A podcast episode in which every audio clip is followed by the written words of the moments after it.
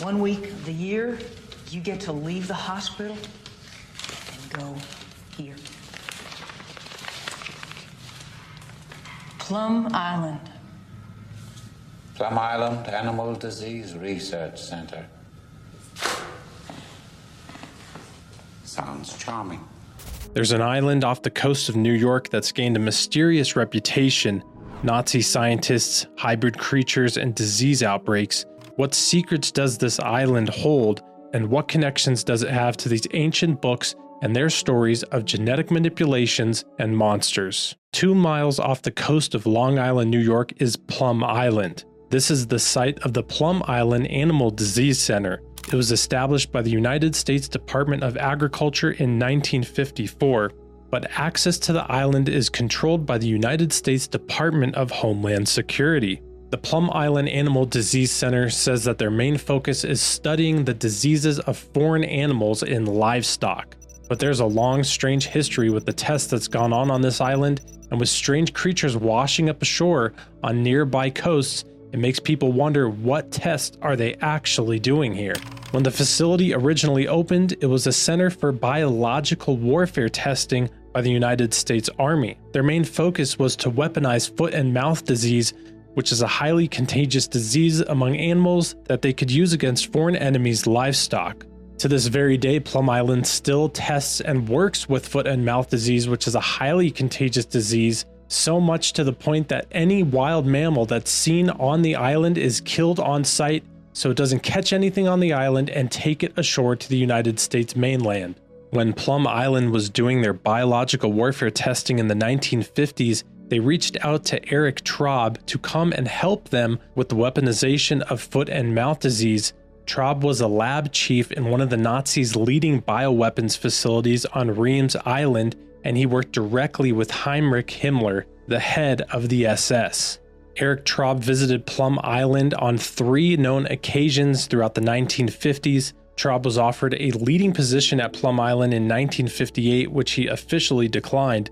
But this type of biological warfare testing and development, with the help of Nazi scientists that were brought over through Project Paperclip, is rumored to still continue on to this day which leads to the strange occurrence of the Lyme disease outbreak that took place in the 1970s, 17 miles from Plum Island. In 1975, in Connecticut, a cluster of children and adults residing in Lyme, Connecticut, started experiencing uncommon arthritic symptoms. Many people found it very strange that just 17 miles away was Plum Island, this disease center and this new emergence of Lyme disease starts spreading like crazy through the East Coast. The official story, of course, says there's no connection between Plum Island and this Lyme disease outbreak in Lyme, Connecticut.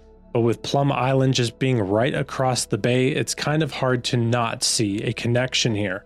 Back in 2004, the Department of Homeland Security confirmed that the highly contagious foot and mouth virus had briefly spread within the Plum Island Animal Disease Center in two previously undisclosed incidents early in the summer of 2004. This led them to have to up security measures as well as they were fined over $100,000. We know that they're testing diseases at Plum Island. They openly admit that that's their purpose there. But what's really strange are these creatures that are washing up on the shorelines not far from Plum Island that are unidentified types of creatures. We'll look at some of these instances and see if there's a connection between these and the monsters mentioned in the apocryphal books like the Book of Giants, Enoch, and Jasher. In 2008, an animal carcass washed up on a shore in the business district of Montauk, New York. This creature got the name the Montauk Monster. It seems to have the features of multiple different animals. Part of it looks like a pig, part of it looks like a reptile, but we can tell by the feet, the legs, and the face that this isn't any one of those creatures, it's something entirely of its own. Now, that instance would be strange enough if that was the only case, but then a year later, this creature washes up on shore. Once again, an unidentified creature with multiple features resembling different animals. It absolutely looks like some type of hybrid creature. I find it intriguing that we can see in the picture there's a fly on it. If this was some created prop or something that was made out of plastic, flies wouldn't be drawn to it, but as we know, of course, carcasses draw flies. In between these instances, another strange occurrence at Plum Island pops up. This article by the New York Post body with very long fingers found on Plum Island near Disease Lab.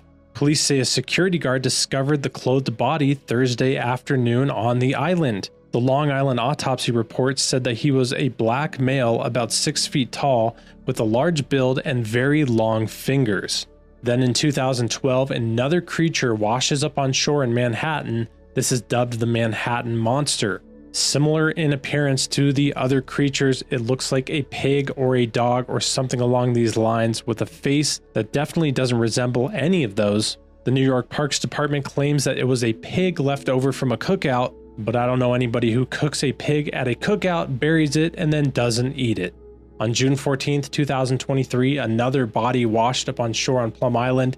It didn't say that this body had any identifying strange factors about it, but still strange. Another body washing up on the shore of that island.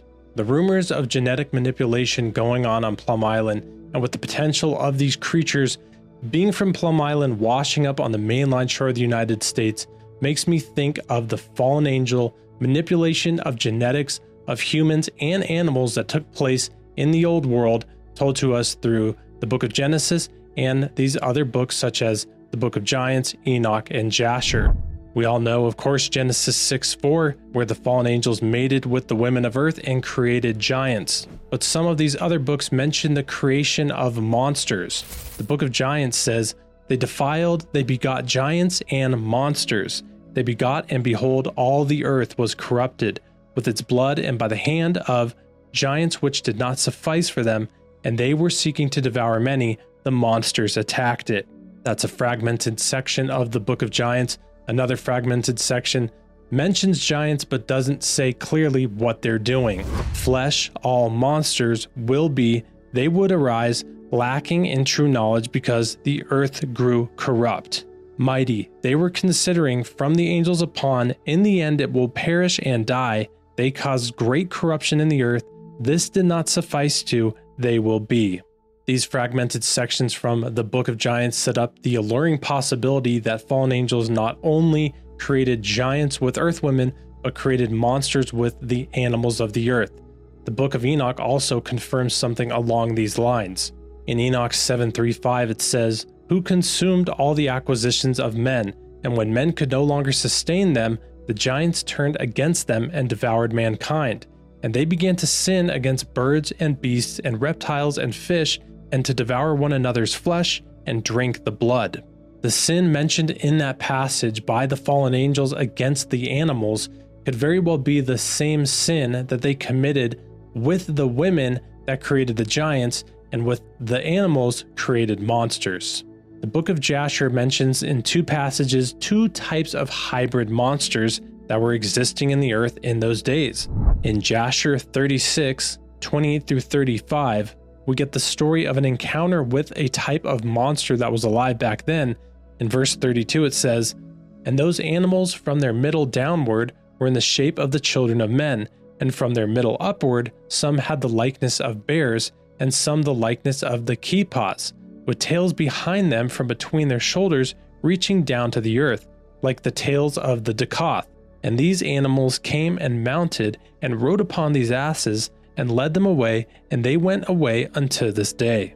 In Jasher 61:15 it says, And Zepho went and he saw, and behold, there was a large cave at the bottom of the mountain, and there was a great stone there at the entrance of the cave. And Zepho split the stone, and he came into the cave, and he looked, and behold, a large animal was devouring the ox. From the middle upward it resembled a man, and from the middle downward it resembled an animal and Zepho rose up against the animal and slew it with his swords. Almost every ancient culture has a story of a great flood of giants and monsters. I don't think it's a coincidence that all these cultures, without any contact with each other, at least between themselves, maybe between the fallen angels, could have had all of these stories at the same time just by coincidence, just by their imagination.